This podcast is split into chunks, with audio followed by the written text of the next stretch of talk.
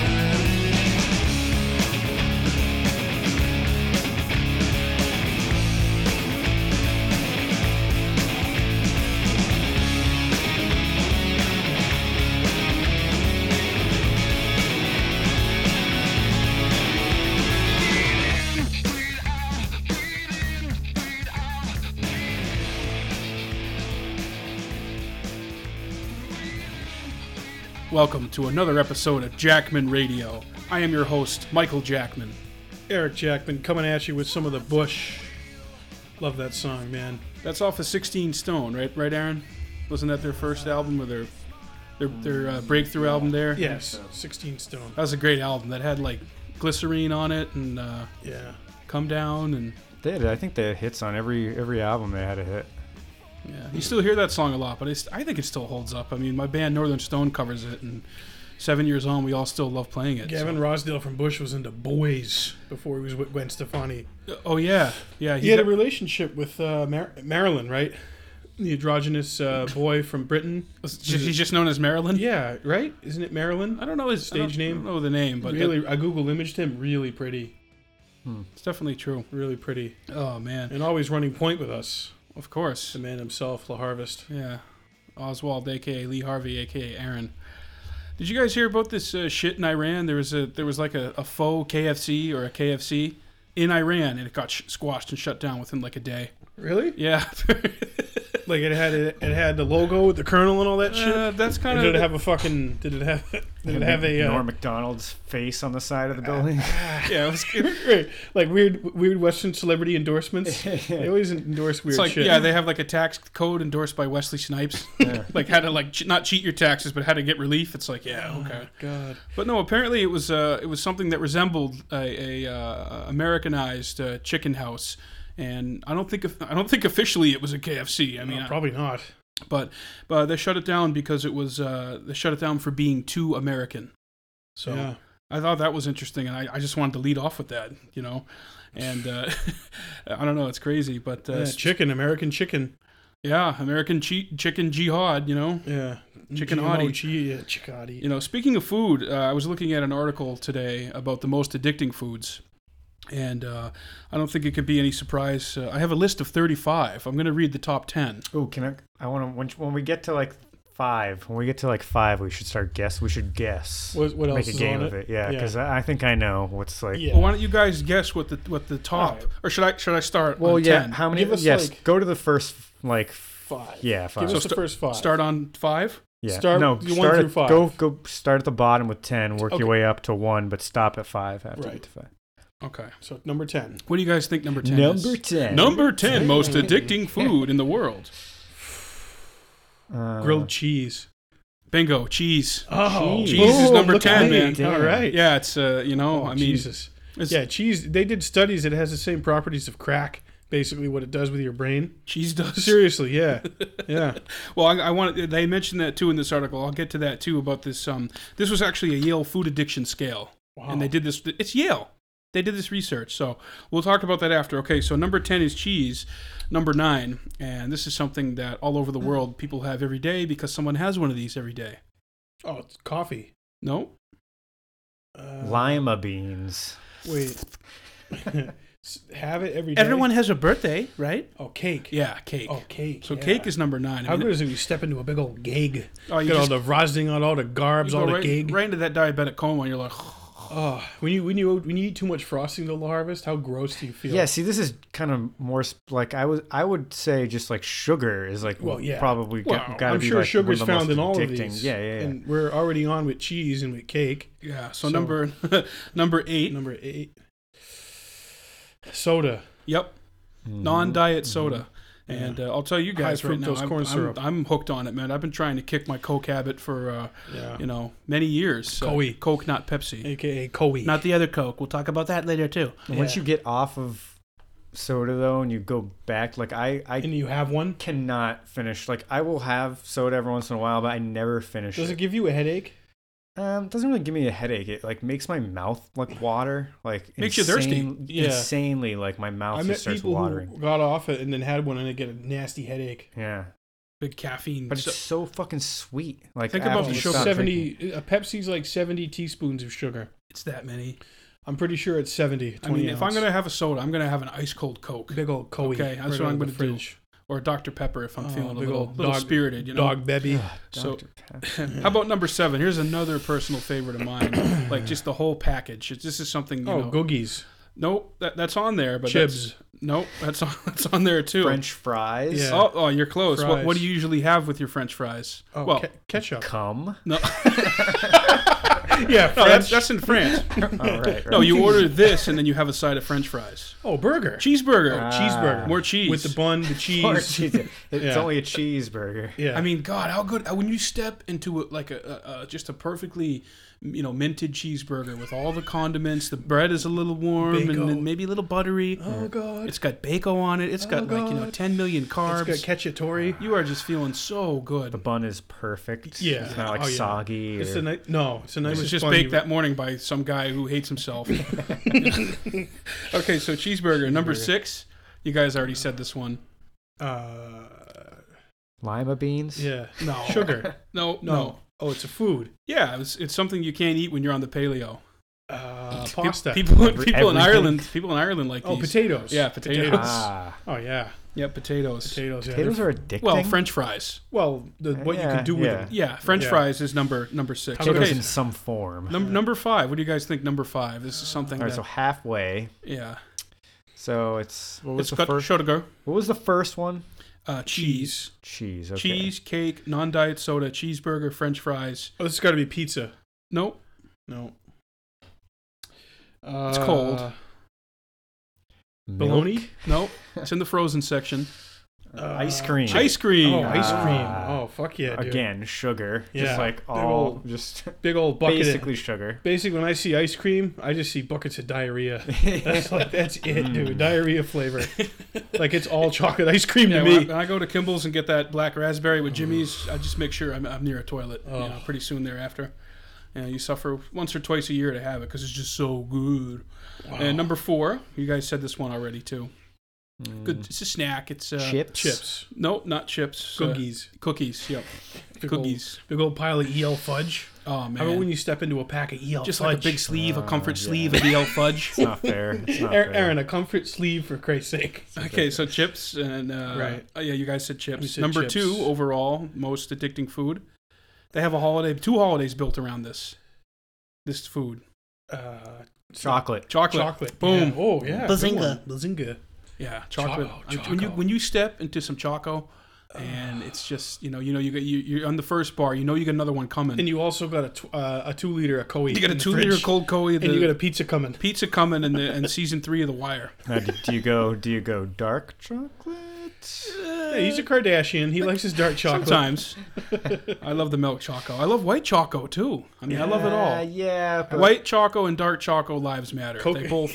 They, Right. Have you ever had them at the same time? Oh no! That's an experiment. Wow. okay, so you get, this is the number one, the number one uh, most addicting pizza. It's just you have if you're not careful. Ah. You just It's did a- a Freudian slip. Okay. Pizza. Oh, did I say that? Yeah. the most addicting pizza. Did I say that? Yeah. Of course, it's pizza. Big I was gonna fiddle. guess lima beans. but- Hot dough and cheese, Oh, man. pepperoni. You step into that soggle, that sausage pizza. Oh baby. It's beyond. Um, So yeah, you know this is a Yeah, so but they don't. Is pizza like I know in Italy and Europe they have pizza, but is oh I mean I guess It's all different over than the how they world have it here, probably I think. it. yeah. so basically these contain you know added fats and sugars. These are processed foods. Mm. Um, they they dominated this this top ten list. Uh, in this case, pizza, which was number one, um, as well as the next five items on the list: uh, chocolate, chips, cookies, ice cream, and French fries all earned the process tag in the study. Mm. Um, and cheese, which came in at number ten, is the first food considered unprocessed. American cheese, notwithstanding. And as Eric was saying earlier, it's actually the processing that seems to be the, um, you know, uh, uh, key to the addiction, according to this uh, The this Yale. Food Addiction Scale. Uh, the researchers said, in a similar manner that drugs are processed to increase their addictive potential, Hmm. this study provides insights that highly processed foods may be intentionally manufactured to be particularly rewarding through the addition of fat and refined carbohydrates Yeah. like white flour and sugar. Exactly. So there you go. All the things, Aaron, that Mike and I are no longer eating. Right, Why is because that? because you're on the uh, paleo diet. Paleo diet. And I'm happy to announce uh, since October 13th, I've been eating paleo and I have lost 17 pounds. God damn. That's good Yeah, stuff, man. I feel really good. I, I'm on day three officially. I'm on the bandwagon now. I, you know, I had to drink another 40 beers and think about it, but Eating the two pizzas. you know, it's going to be tough to. We have a family member who's been doing it for uh, you know yeah, our, five our months. uncle's been on it for like four Oh, or yeah? five months. he looks amazing. He looks and he wasn't incredible. like big and fat to begin with. He had a little No. bit of a paunch. Yeah. And then our buddy, our buddy uh, down in Connecticut's been doing it since May, and he's lost like 70 pounds, and he looks incredible. So those are good inspirations, and we just want to get in better shape and eat healthier. So we, we had a couple of food topics tonight, and we'll Yeah. continue to keep you guys abreast on that. And But any I of think- you who know us know that uh, You know what you should do is you should just watch all those like horror documentaries about uh, like the food industry and Oh, shit like that, and that Food they, Inc. that'll keep you right on track. you Yeah, know what I mean? Fat, just Sick, and just Nearly have Dead. them on a loop every Yeah. day. Yeah. Fast Food Nation, yeah, Yeah. fork over knives. Yeah. Or, uh, yeah, fork over fork knife. over knives. But Yeah. yeah, basically, if you announce it publicly, there's a, there's more incentive to do well because you do have eyes on you and people know about it. That's people, true. That's true. people true. at work know about it. Family Yeah. members know we're Oh, doing your it. so- coworkers will keep you honest. Hey, I thought you were doing that paleo thing. I'm eating a big old pizza with a cake on top. Yeah, yeah, you're eating the cake pizza. And, you know, it's obviously diet is something we not to get too personal, but we've been struggling with our weight most of our lives. Oh, we've been and big boys. and uh, six years ago. I, I, I weighed probably 90 pounds less than I weigh now. So I'm looking to get back there and then some. Yeah. So it's not going to be an easy road. And uh, I do have to give, uh, give a quick shout out to Cosmos via John Gold. Um, this is Donald Trump, your old friend. Thank you for starting the 11th of every month until the Truth and Justice Action. Trump 2016. It's huge. So, anyways, yeah, um, yeah. So, uh, I, you're doing very well, Eric. I feel like I mean, I was up at 5 a.m. baking chicken in the oven this morning. Yeah, so Mike. I mean, that's Mike showed. Mike 5 showed leadership and commitment today. I, He mean, I had up sunshine coming out of my ass. and All right. uh, Right. was up making chicken, and we had it with a bag of broccoli. Really nice paleo meal with uh, seltzer. It's classic. It's And we- classic, you know, we were uh, saying we love chicken- soda. Chicken and broccoli. Yeah, We love soda and love our Coke. Uh, sel- seltzer is replacing. yeah. soda Seltzer's for been a good And yeah. beer. I'm drinking. I'm Okay. drinking one right now. I'm drinking a black cherry polar seltzer. That, It gives what- you that bubbling that you need. Yeah, you know, yeah, that tonight's fizz. sponsored by that. Yeah. Yeah. So that's good. It's been going good. And if you know, I'm not off the booze 100%. Like hardcore paleo people won't even do booze, Right. but you still got to get your kicks. So I'll have some vodka with uh, soda water and a lime, yeah. which is I guess pretty low in carbs. lots of ice And and, maybe whiskey occasionally. some whiskey and, and I like my wine and I'll do sugar and wine and you, can't, you don't do sugar on the paleo, but I'll have a glass of wine. Yeah, and let me tell you, folks, Eric's been very militant, so we'll keep you guys abreast on that. One more thing before we get to our guest. Um, this is kind of a cool story. Uh, we mentioned Ireland earlier. They're actually looking to legalize pot and cocaine in Ireland. Oh, good for them. Yeah. God, God bless 'em. Cocaine too. Well, well God you know, bless Yeah, them. I mean, Fucking awesome. There's, you know, there's some method a to their little bit of madness. the cocter. Irish drugs minister Aidan O'Riordan is aiming to legalize the possession of small amounts of cocaine and cannabis for personal use. Granted, his effort is part of a larger aim to destigmatize addiction, complete with a plan to create safe envi- environments for treating heroin users. He told the Irish Times. I am firmly of the view that there needs to be a cultural shift in how we regard substance misuse if we are to break this cycle and make a serious attempt to tackle drug and alcohol addiction. That's that's reasonable. Absolutely. People are going to do it. Oh yeah, no, you get it totally. The war on drugs is, is a failure. They should do what they did in The Wire, have Amsterdam, Amsterdam, Yeah, have a designated area where they can area all go. can go and do it. They hand buy out it. clean needles, Condoms, condoms, all the drug testing, STD testing, all, it all Right. goes hand in and you hand. know you're going to be getting the best drugs because it's all right there. That's a that's a free market. that is free market. That's a free market utopia. that drives right the there. cost down. Yeah, So this is a small step compared to the legalization of cannabis in Colorado and Washington State, uh, where dispensaries can legally sell recreational marijuana. Um, but in Ireland, the sale and distribution of drugs is still a crime, and but the global trend towards legalization is definitely gaining momentum, and this could be a movement in that direction. Amsterdam has long been legal, and various U.S. states are following suit. Um, and places like Uruguay have a, a great program. So oh, Uruguay, yeah, You know, definitely. Dublin was recently voted the second friendliest city in the world. It could become the first. Yeah. Wow. I, I was in Dublin. Everyone was really nice. I mean, uh, maybe a lot of them were on coke. I know they were all drunk. I was drunk too. Yeah, when you went there. Yeah, that's that's phenomenal. All right. Well, we got an awesome interview coming up with uh, Roger Stone, who is was a GOP insider for more than four decades. We got a lot to talk to him about, so don't go anywhere. More Jackman Radio coming at you.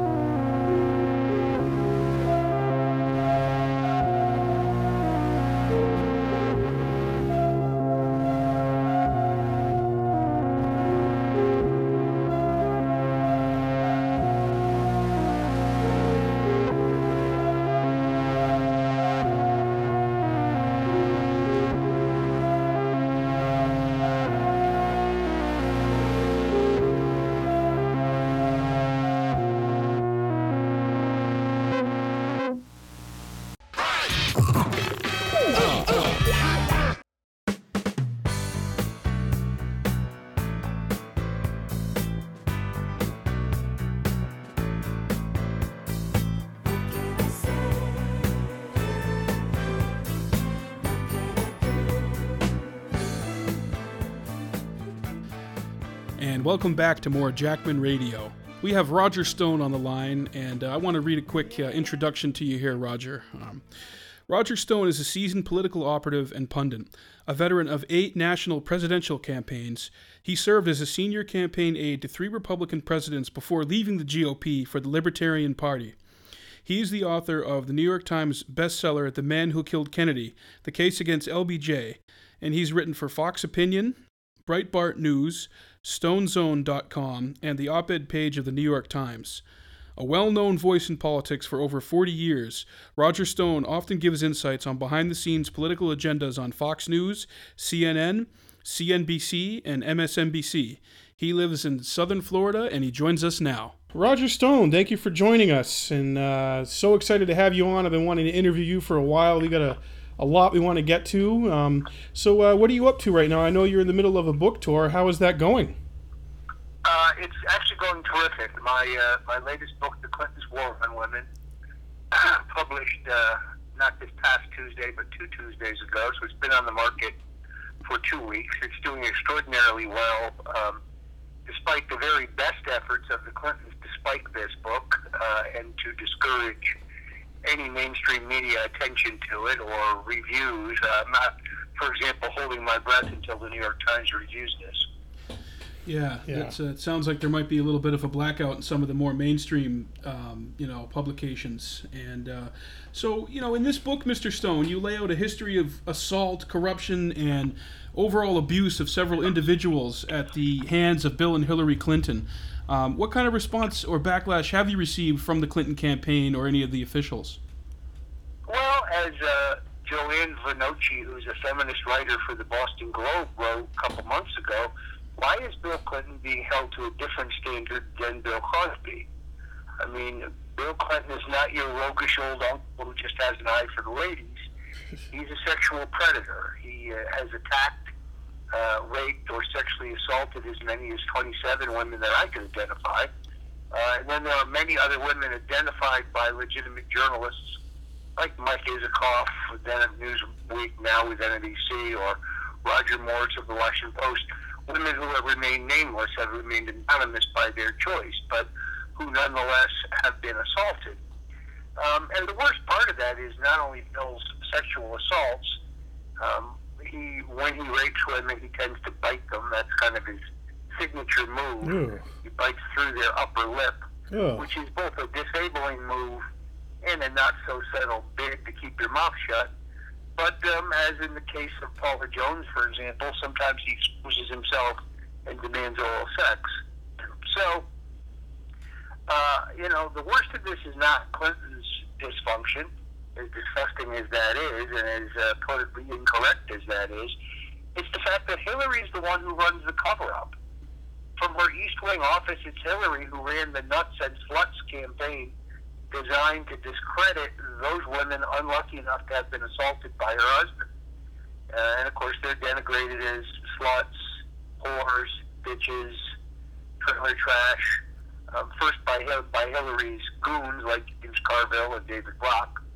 Uh, but then it's Hillary who hires the heavy-handed private detectives, Jack Palladino, Anthony Pellicano, Ivan Duda, um, to keep tabs on Bill's victims and to intimidate them through a veritable terror campaign. Uh, heavy-handed tactics like you know, breaking into their homes, smashing their car windshield, slashing their tires, killing their pets, threatening their children. Uh, and then, of course, there's the IRS audits. All these women are of modest means, but now suddenly, after Bill Clinton assaults them, you know, they get, they get multiple year IRS audits. Uh, Roger, playing devil's advocate for a minute, this is some pretty explosive and incendiary stuff and accusations. Um, what kind of evidence in your book or, or background information do you provide that's really firm and concrete about these allegations? Because there are going to be some critics who would say a lot of these women are doing this for money or, or other means. Um, Well, only one woman has ever uh, collected, and that, of course, is Paula Jones. Now, in that case, Clinton called her a liar, insisted he had never met her in his life, and he didn't know what she was talking about. then he was ultimately forced to admit under oath uh, in the Monica Lewinsky matter that he had, in fact, assaulted Paula Jones in an assault in a an Arkansas hotel room, and he paid her eight hundred and fifty thousand dollars. Um, the exact opposite is true. These women don't want to come forward because they're scared to death. They've all been threatened. Many of them have lost their jobs. Uh, they've been publicly trashed. Uh, and therefore, the idea that anyone's looking for a payday or that any of them are looking for their 15 minutes in the sun would be incorrect. Uh, I stand on the shoulders of other historians. All historians work uh, off of the uh, those who went uh, before them. Right. Uh, and actually, everything that I'm telling you has already been reported and written by very reputable journalists. It's just never been accumulated in one place, and then no one ever went out and tried to confirm it. Uh, this is exactly what I have done with the book. It's very heavily sourced and footnoted, uh, and I ask readers to, you know, read the book and make your own decision. Absolutely. And, and another thing I thought was interesting, you talk about uh, Mrs. Carlos Danger, uh, Huma Abedin, and her relation, Yes. her relationship with Hillary. You kind of alluded to the fact that they share hotel rooms together, and there's some weird stuff going on. I mean, who who's eyewitness to that, and where did you get the goods on that? Uh, that comes from a Freedom of Information Act request for the Secretary of State's non uh, non-classified schedules, uh, and they will show you that they, upon when they travel, they use the same room. Now, there was some headline in the Palm Beach Broward New Times that says, you know, Roger Stone calls Hillary a lesbian. I, I've never called her a lesbian it is true that Bill Clinton is quoted in Gennifer Flowers' book as saying that Hillary has eaten more pussy than he has. so I, I guess, in all fairness, it would be Bill Clinton who's called her a lesbian, not me. I have merely raised the three questions. Why is Huma, her top aide, the only woman, woman in the history of the State Department, or in fact the U.S. government, who's gotten a special waiver that allows her to have a full-time job at the State Department with a full security clearance see all documents, including those that are classified. At the same time, she's working for Teneo, a Clinton-connected lobbying firm Yep. that represents a number of Middle Eastern governments in front of the State Department. And then she's also triple dipping with a nice fat check from the Clinton Foundation. Although why a charity would need a political operative, I don't really understand. They were also paying Sidney Blumenthal $120,000 a year. Jesus. So she's triple dipping. We know that she uh, is uh, that her parents and her brothers uh, have been very active in the Muslim Brotherhood. Ted Cruz has a bill in the Senate right now to declare the Muslim Brotherhood a terrorist organization. oh yeah. Uh, at the same time, it was Huma who went through all of the emails, to determine what we should see and what we should not see, but more specifically, she would have seen all these documents that we now know were classified. So um, there's just many, many questions about Huma Abedin, uh, who, yes, I refer to as Mrs. Carlos Danger, I like that. because, of course, she is married to the famous Oh, pervert congressman from, from uh, Brooklyn. the flapping wiener. Now, uh, Roger, do you um, do you share Donald Trump's sentiments that Hillary Clinton will be the nominee, uh, short of getting indicted? Do you think that it's inevitable? I think it is it is likely that she'll be the nominee. I would not rule out her being indicted. However, the only person probably on the face of the earth who dislikes her more than I do would be Barack Obama. Wow. Uh, he despises her.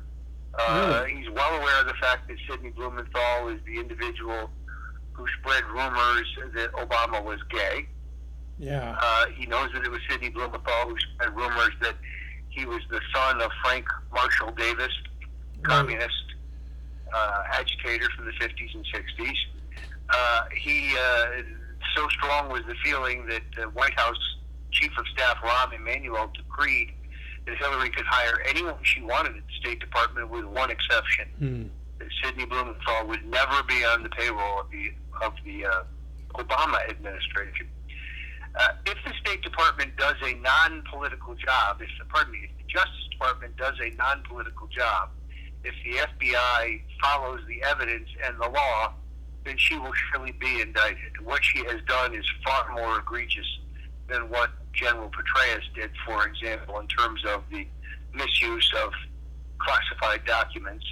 And then there's just the open bribery going on through the Clinton Foundation Oh yeah. The, the nation Qatar essentially uh, paid Bill and Hillary personally, as well as their foundation, millions of dollars uh, to arrange for the overthrow of the Gaddafi government and the installation of a government that is controlled by the Muslim Brotherhood, which is hostile to us. Hmm. Uh, that complete reversal of American foreign policy, in which we deposed an ally of ours, Gaddafi, who, although not a great character, was providing us with all the intelligence we had on Al Qaeda.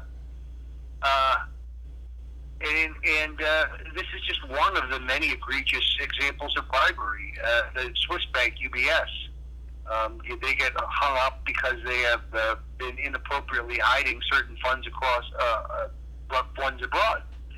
They should have been prosecuted. They pay the Clinton Foundation a million five. They pay Bill a million five to give a speech. Suddenly, their legal problem goes away. So uh, there's, these are all cause and effect. Uh, the Clinton Foundation is a slush fund for grifters, Right. not a charity. It's just a vehicle for the facilitation of bribes. Right. It's it's uh, it's kind of similar to what they did when they were in Arkansas with one of the offices. They basically turned it into a conduit for bribery and for getting their friends wealthy and getting their initiatives off the ground. I forget which. Yeah, uh, it was the Arkansas Economic Development That- Authority. exactly, was Roger. Really just a money laundering operation. Yeah. First and foremost, it was a place for laundering drug money by Dan Lasater, who was a great financial backer of uh, Bill Clinton's, and also Jack Stephens, who was uh, one of the Stephens brothers of the Stephens banking fame. Um, they were using it for money laundering, mostly drug money. Um, friends of Bill Clinton's could get a loan. Opponents of Bill Clinton would never get a loan. Loans were treated for campaign contributions. mhm. Um, it was a it was a mess of corruption. Yeah, so th- there's there's just a pattern with the Clintons of getting into positions of power and then leveraging and using that power as their own personal bank and means of getting wealthy, helping their friends out who help them, and, and the the corruption is just never ending. So it, it's just it's uh, it's it's phenomenal that Hillary is, is uh, even still out there Well, I had to write this book because it needed to exist in one place. I mean, my book is more than just about Bill's trail of serial rape Yeah, and sexual assault, and Hillary's role in the active role as the cover up uh, in the cover up of those crimes. It's also about Bill's connection to drug trafficking. It's Right. about Bill's personal drug use, which was quite a bit, his Yeah. time in rehab. major league cokehead. Uh, we re-examined the the uh, the uh, Vince Foster murder to uh, prove that Hillary is the one who had the body moved. wow. Poor Foster did kill himself. He was driven to it by Hillary, uh, but then he subsequently um, they dumped the body in Fort Marcy Park, largely because, as Hillary tells us in her own book, Hard Choices, he was concerned that, that Foster's office would become a crime scene, and therefore the Clintons' most sensitive personal files would be available to federal investigators. Wow. This is why Bill Clinton had the Park Police investigate the murder into Foster instead of the FBI. So, put it this way the White House counsel is murdered, a federal employee, and we bring in the George Washington Parkway Police to investigate his murder. Right. Which, by the way, has no criminal facilities or criminal investigative operation. Did they strictly patrol The Parkway. the Parkway. I used to drive up and down that Parkway, Roger. I lived in McLean for a year, and you uh, know what I'm talking about. I know exactly what you're talking about. And now you also posit, and other people have said this before, that uh, Bill Clinton is not Chelsea Clinton's father. What's going on there, man? Well, this is one of the two deep family secrets. Uh, I believe that Webster Hubbell, who was Hillary's law partner uh, in Arkansas and lover, uh, and who she inserted as Assistant Attorney General, a position he held until he got caught in a giant corruption investigation and went to prison, uh, is the real father of Chelsea Clinton. Um, there's several reasons why I believe this. Chelsea was born two weeks before the 1982 election. Uh, the only election Bill Clinton would lose, an election where he was struggling for reelection. Uh, the governor's office had an entire press blackout on Chelsea's birth. No press release, no announcement, no photos, no effort to win votes. For the greatest political animal that's ever lived, that seems rather odd to me. L.D. Brown, Clinton's bodyguard, writes in his biography that Clinton told him he learned that Hillary was pregnant uh, by reading it in the newspaper. Uh, if you look at Chelsea Clinton and you look at Webster Hubbell, despite four plastic surgeries that she's undergone, she still looks exactly like him. Uh, now, why is this important? People say, oh, you're just picking on a little girl. Why are you picking on an innocent child? First of all, she's not a child. She's a full adult. She's a co-conspirator of the theft going on at the Clinton Foundation. Because her name is on the foundation documents, she's legally responsible for what's going on there. She and her husband are extremely greedy, very abusive, very much like her mother. Foul-mouthed, short-tempered, demanding, and very abusive of virtually everyone she comes in contact to. So if you have some imagery of her as a sweet little girl, you can wipe that out of your head right now. uh, and the reason I raise this is because it shows the dysfunctional nature of their marriage, the fact that it's a sham. Oh yeah. They're in it together. Hillary knows all about his philandering. She knows all about his sexual assaults, and she chooses to denigrate the victims as opposed to uh, straightening out her husband. It's like House of Uh, Cards. and then, of course, the other great scandal, which you're familiar with, which is Bill has an abandoned mixed race son in Arkansas, Danny Williams, fine young man. Phenomenal. Uh, he refuses to acknowledge him. He refuses to uh, love him, nurture him, support him. Uh, and uh, the Clintons even floated a completely phony story in 1999 in the Star magazine, which was owned by Robert Altman, Oh yeah. a Georgetown uh, buddy of Clinton's who went to college with him, a major donor to the Clinton campaigns, to the Clinton Foundation. The Star reported that a DNA test had disproved that Bill Clinton was Danny's father. Uh, I did a lot of research on this. There is no DNA test. Danny certainly never submitted to one. Uh, and the current owners of the Star, it's no longer owned by Altman, uh, pulled their files on this story and say there is no evidence that there ever was any DNA test. Wow. Unfortunately, that report got picked up by Howard Kurtz of the Washington Post. Then that report got picked up by the, by Time Magazine. Suddenly, you have a fact, Right. but it's not true. So those people say, "Oh, that's been disproven." No, it has not been disproven. Wow, that's that's some. And uh, my guess is we're not going to find out until Bill Clinton passes away, and Danny will challenge the the the uh, will, in which I'm certain he's not mentioned. And then we'll get a federal judge to order that blood test, Wow. that DNA test. It's like some Thomas Jefferson type shit. But Yeah. uh, switching uh, switching gears here a little bit, Roger. Um, recently, I think you claimed that you fired Governor John Kasich for selling pot during the Reagan campaign in the '70s. Can you elaborate on that? Yeah, absolutely. Uh, I've known John Kasich a long time. I was the national director of youth for Reagan in 1976. I had six field men in uh, working on petitions in Ohio to get our delegates on the ballot. Uh, John Kasich was working for a state senator. Uh, came to work with uh, with uh, on the campaign and was working with my people. Uh, I would not have raised this uh, until I watched this debate the other night because then I saw John Kasich posturing. You know, Yeah. when asked about legalizing marijuana, which I am in favor of, Oh, we all are. uh, he uh, he comes out and says, "What kind of message would that send our children?" So the issue here is not John smoking pot. Uh, you know, if he wants to smoke pot, that's his business. I'm a libertarian. You want to smoke pot? That's your business.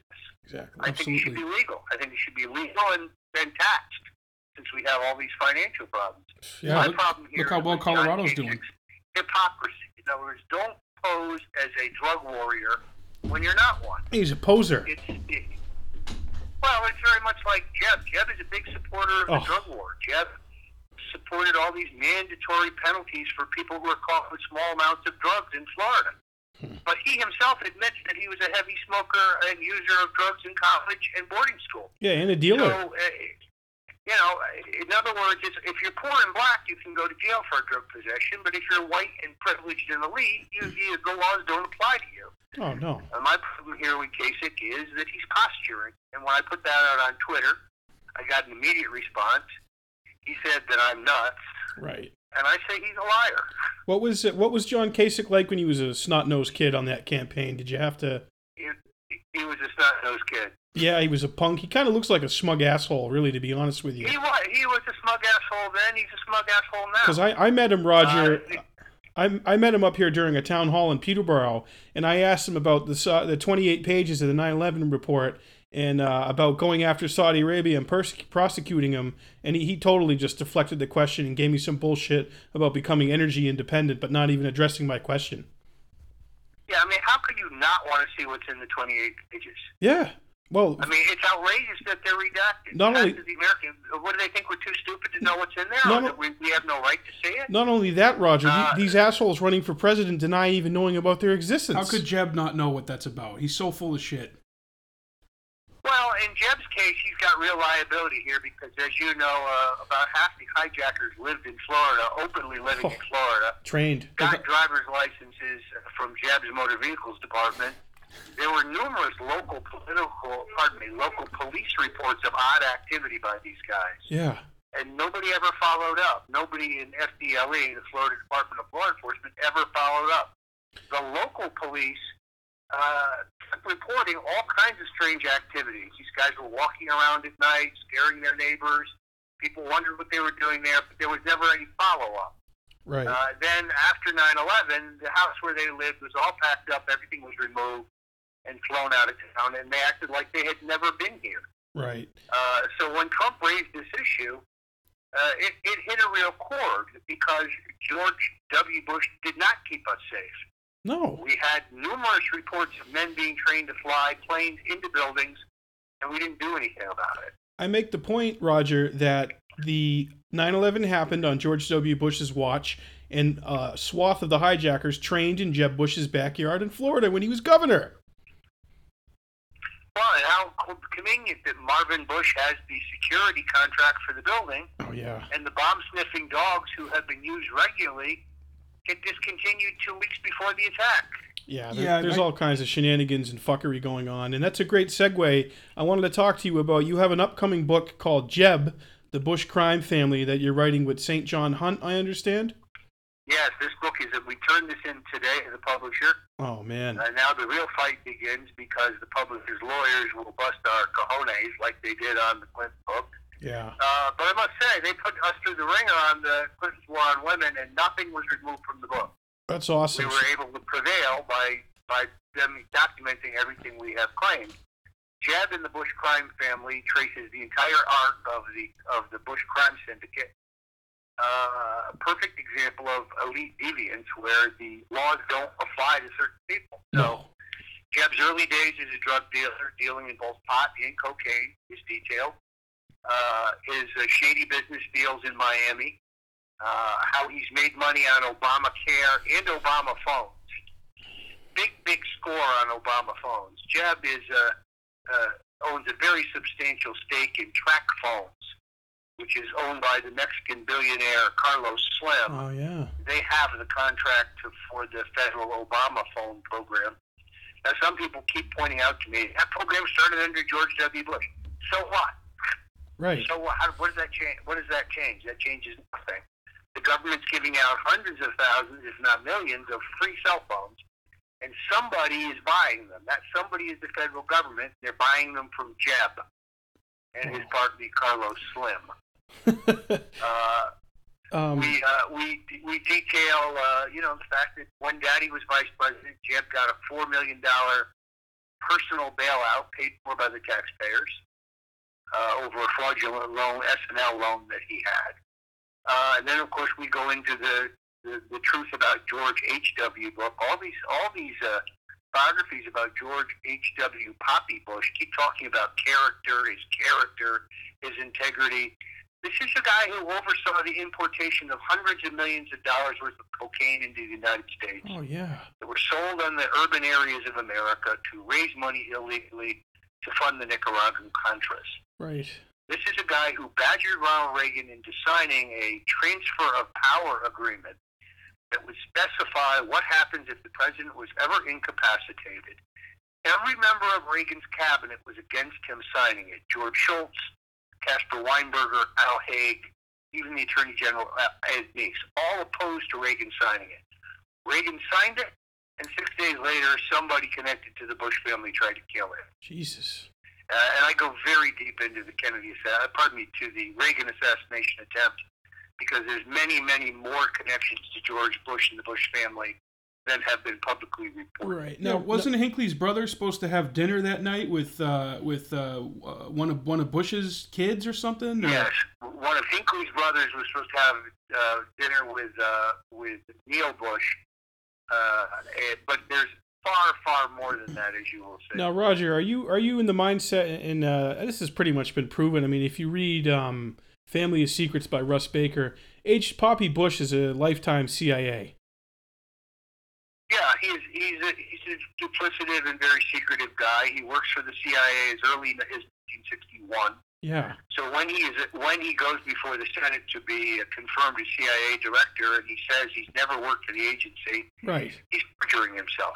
He he's is. lying. The goddamn building's Um, named after him. For 30 years, he couldn't remember where he was on the day of the Kennedy assassination. Right. So. When guess where he? It turns out where he was. He just happened to be in Dallas. Hey, wasn't wasn't Nixon in Staying a Dallas too? only blocks, literally feet, Right. Dealey Plaza at the Sheraton, the old Sheraton. so we, we have we have these two families, the Bushes and the Clintons, that have been engaged in the utmost fuckery and um, you know deviance, uh, elite deviance. I love that term. Um, and going all the way back to Prescott Bush dealing with the Nazis. Which family, Roger, do you think is more corrupt and more evil and more hideous? Oh, they're really joined at the hip. I mean, this is why Yeah. Barbara Bush says that Bill Clinton is the fifth Bush brother. or George W. Bush says that Hillary is like his sister-in-law. Oh, They rehabilitate each other. They profiteer together. they do. Uh, the Clintons and the Bushes founded a nonprofit to raise money for. Haitian earthquake relief. Oh, They raised 138 million. They spent 10 million of it in Haiti. They pocketed the other 128 million. They closed it down and they answered no questions.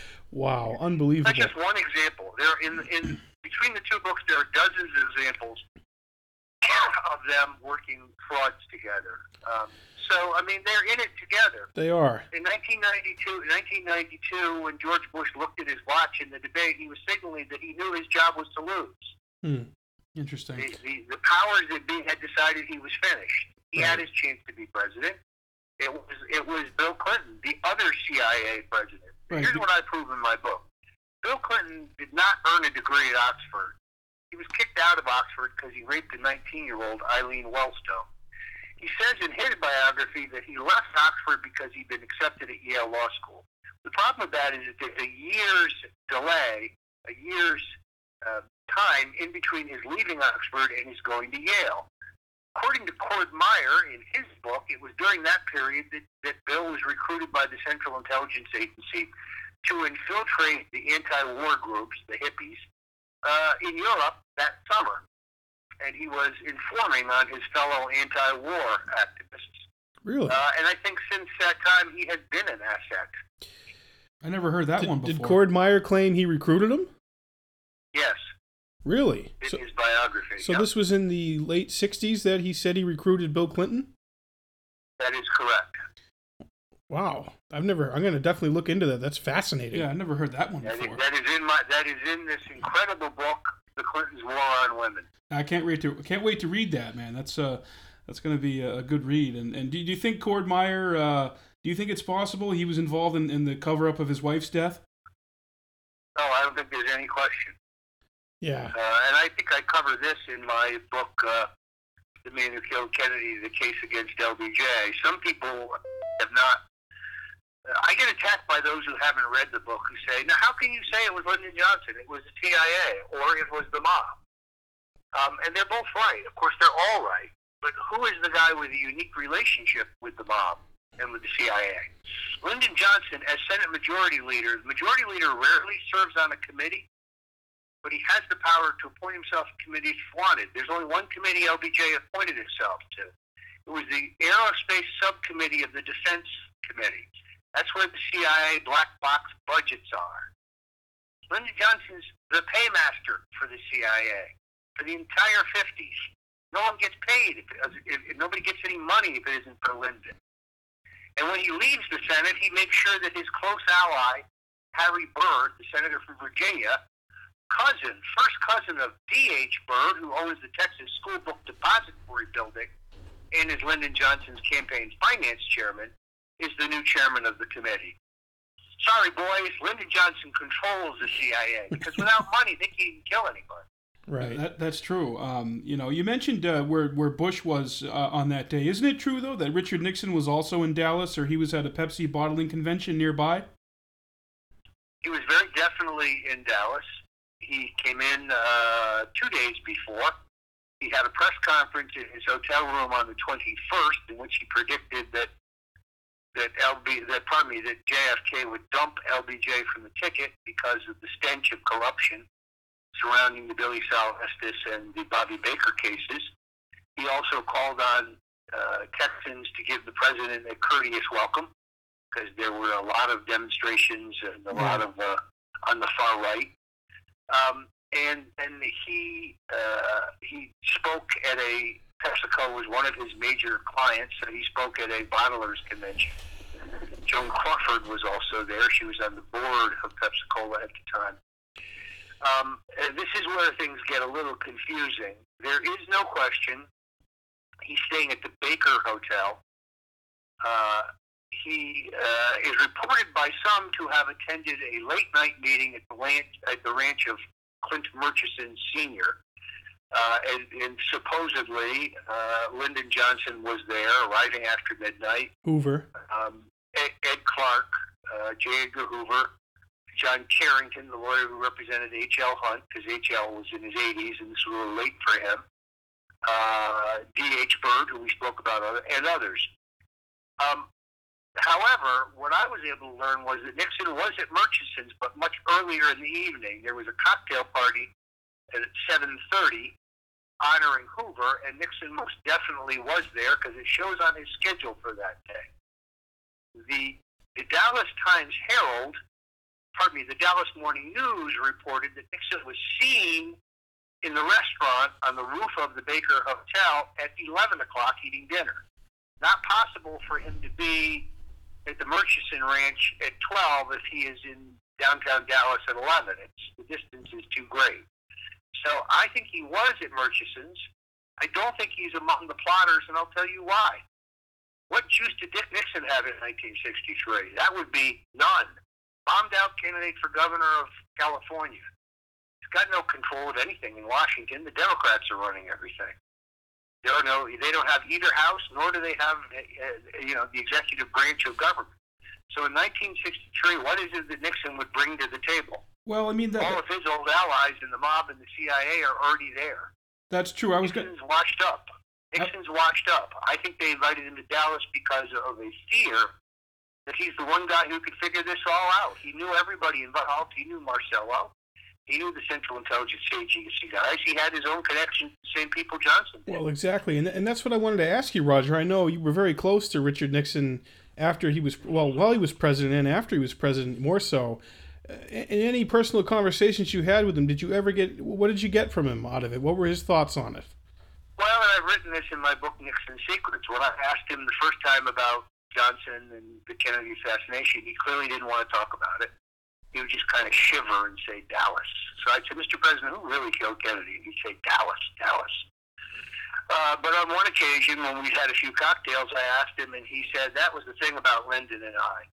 We both wanted to be president, but I wasn't willing to kill for it. Yeah, He kind of smar- smirked after that, I've right? seen an interview where Nixon said that, and he Nixon gives a look where he's saying, "Yeah, Lyndon Johnson." Yeah, they asked him uh, about Johnson, and he said, "Well, LBJ never wanted to be number two in anything."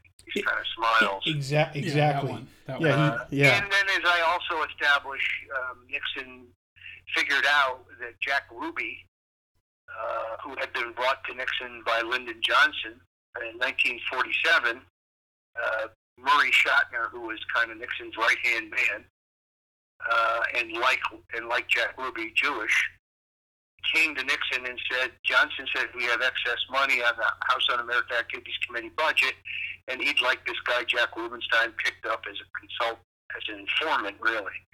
Uh, this is very common. I worked in the House side. I worked in the Senate. This is very common. Uh, Nixon said, "Yeah, okay, fine, do it as a courtesy." Then, 1963, turns on the television. He sees Ruby blow Oswald away, and he says, "Wait a minute, I know that guy." Wow. Same guy brought to him by Lyndon Johnson in 1947.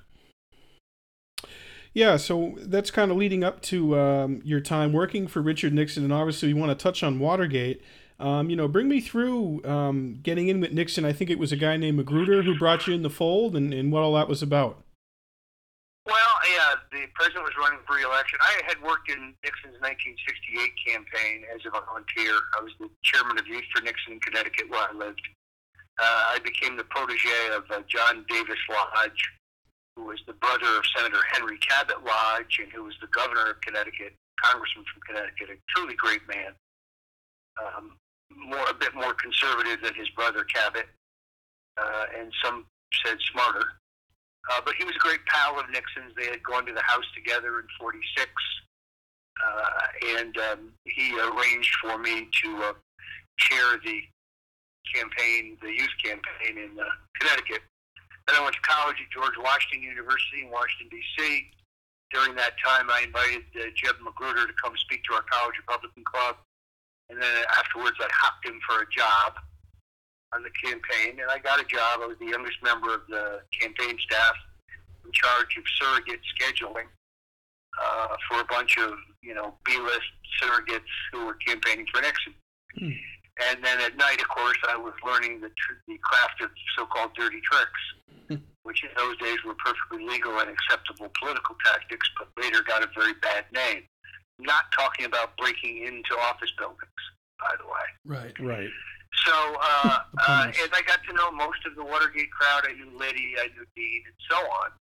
Um, it was not until much later that I became an intimate of President Nixon's. I really didn't get to know him until his post-presidential days, when I was working for then Governor Ronald Reagan, uh, handling a region that included New York, New Jersey, and Connecticut. Because Nixon lived in Conne- in uh, New Jersey, I was given the assignment of briefing him on a weekly basis uh, on the status of the campaign, the latest polling, uh, and so on. So um, we became very good friends because I saw him every week for six months.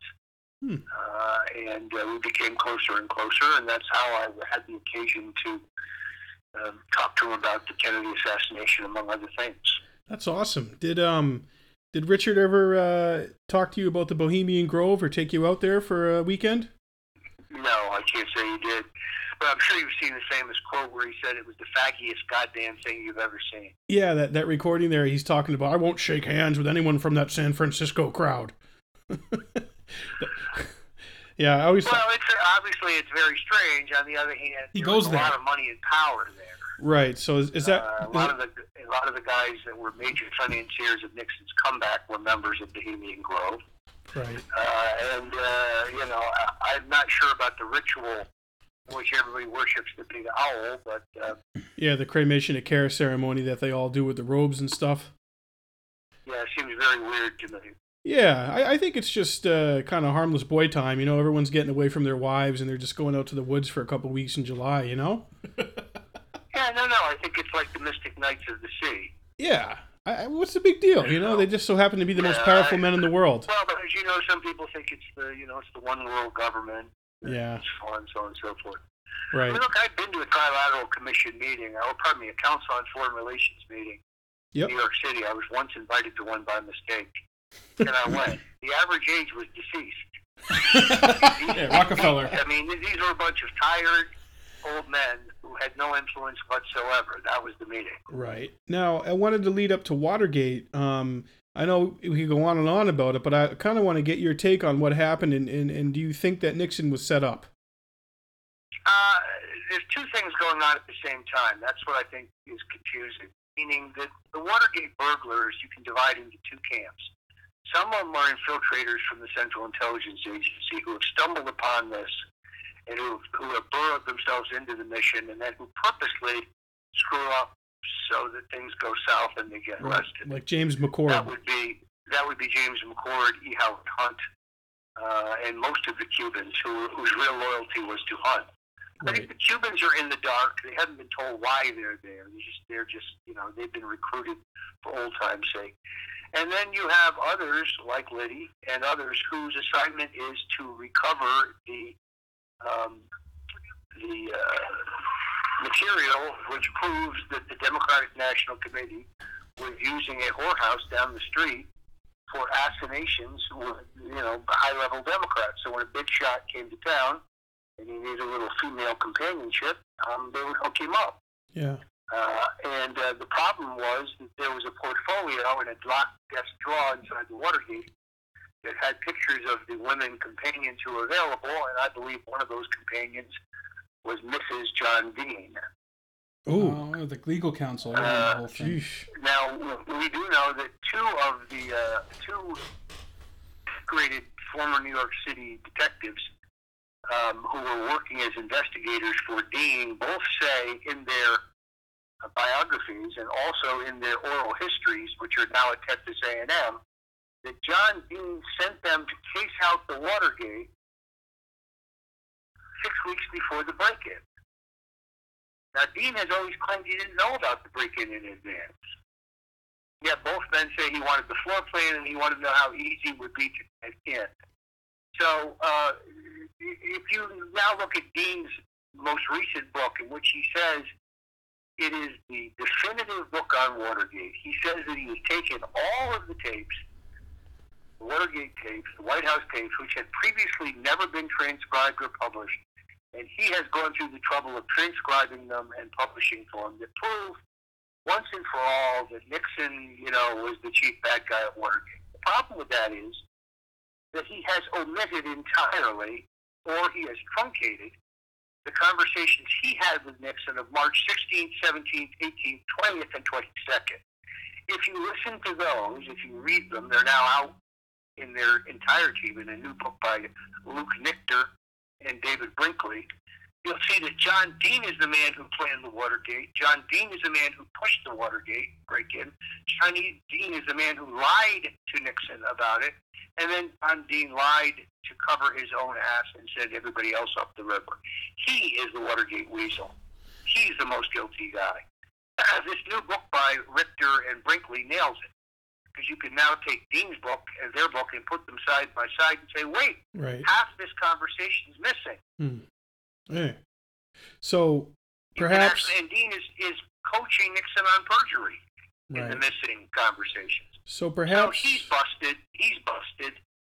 Uh, there's a terrific book uh, by Phil Stanford called White House Call Girl, um, which really gets to the bottom of Dean's interest in the call girl operation uh, that he was intimately involved in. Uh, he either wanted these records so he could blackmail certain politicians, or he wanted them because he knew his wife um, was intimately involved wow. when Len Colodny and, and Robert Gettlin wrote the first book, Silent Coup, which challenged the Woodward Bernstein narrative on Watergate and challenged Dean.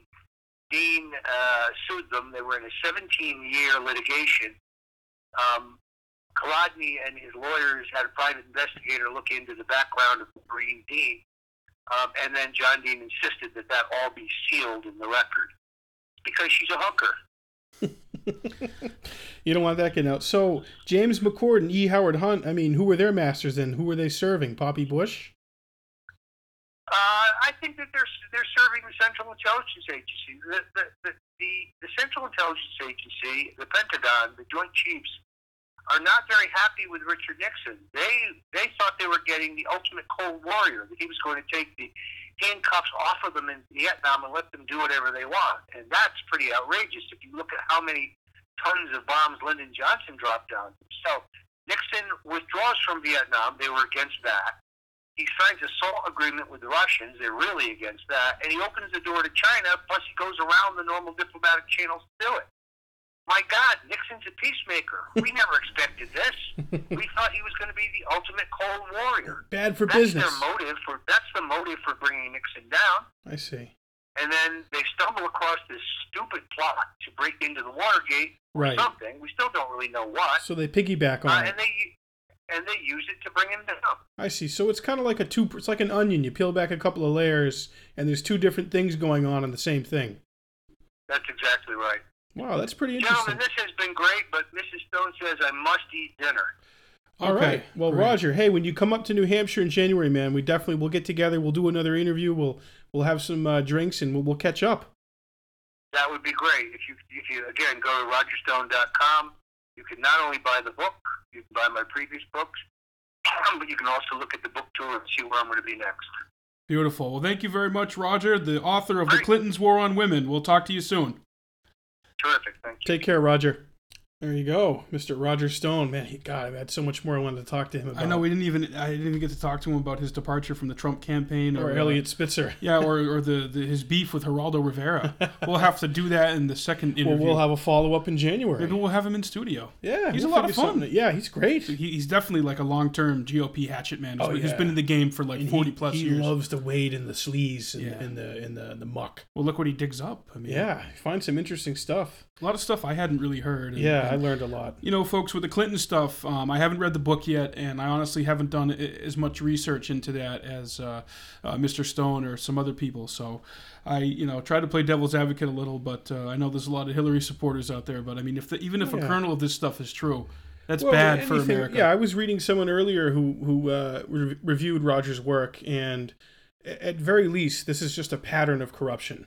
And what, what the Clintons are doing with the Clinton Foundation, and the and, and using Bill's position as a former president for the speeches, and then you know getting contracts for people who have interests in these countries that are paying Bill and Hillary exorbitant amounts of money to come give a speech. Right, money from Saudi Arabia, money from Goldman Sachs. Yeah, we didn't I even mean, touch on on Saudi Arabia. Democrats and people who describe themselves as liberals should be kind of outraged about these things. Anyone with a brain should just kind of be able to see through the horse shit and realize that, uh, um, you know, the Clintons and the Bushes are are two heads of the same poisonous snake. That really has just kind of been a blight on on our country, and uh, you know we could do a lot better.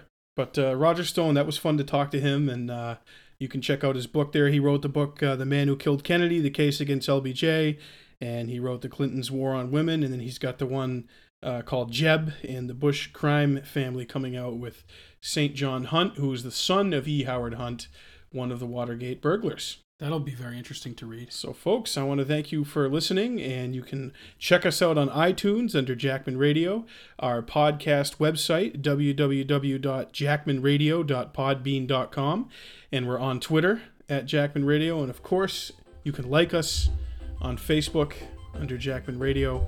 Thank you for listening. It's been fun, Mike. Yeah, good time. Have a great night.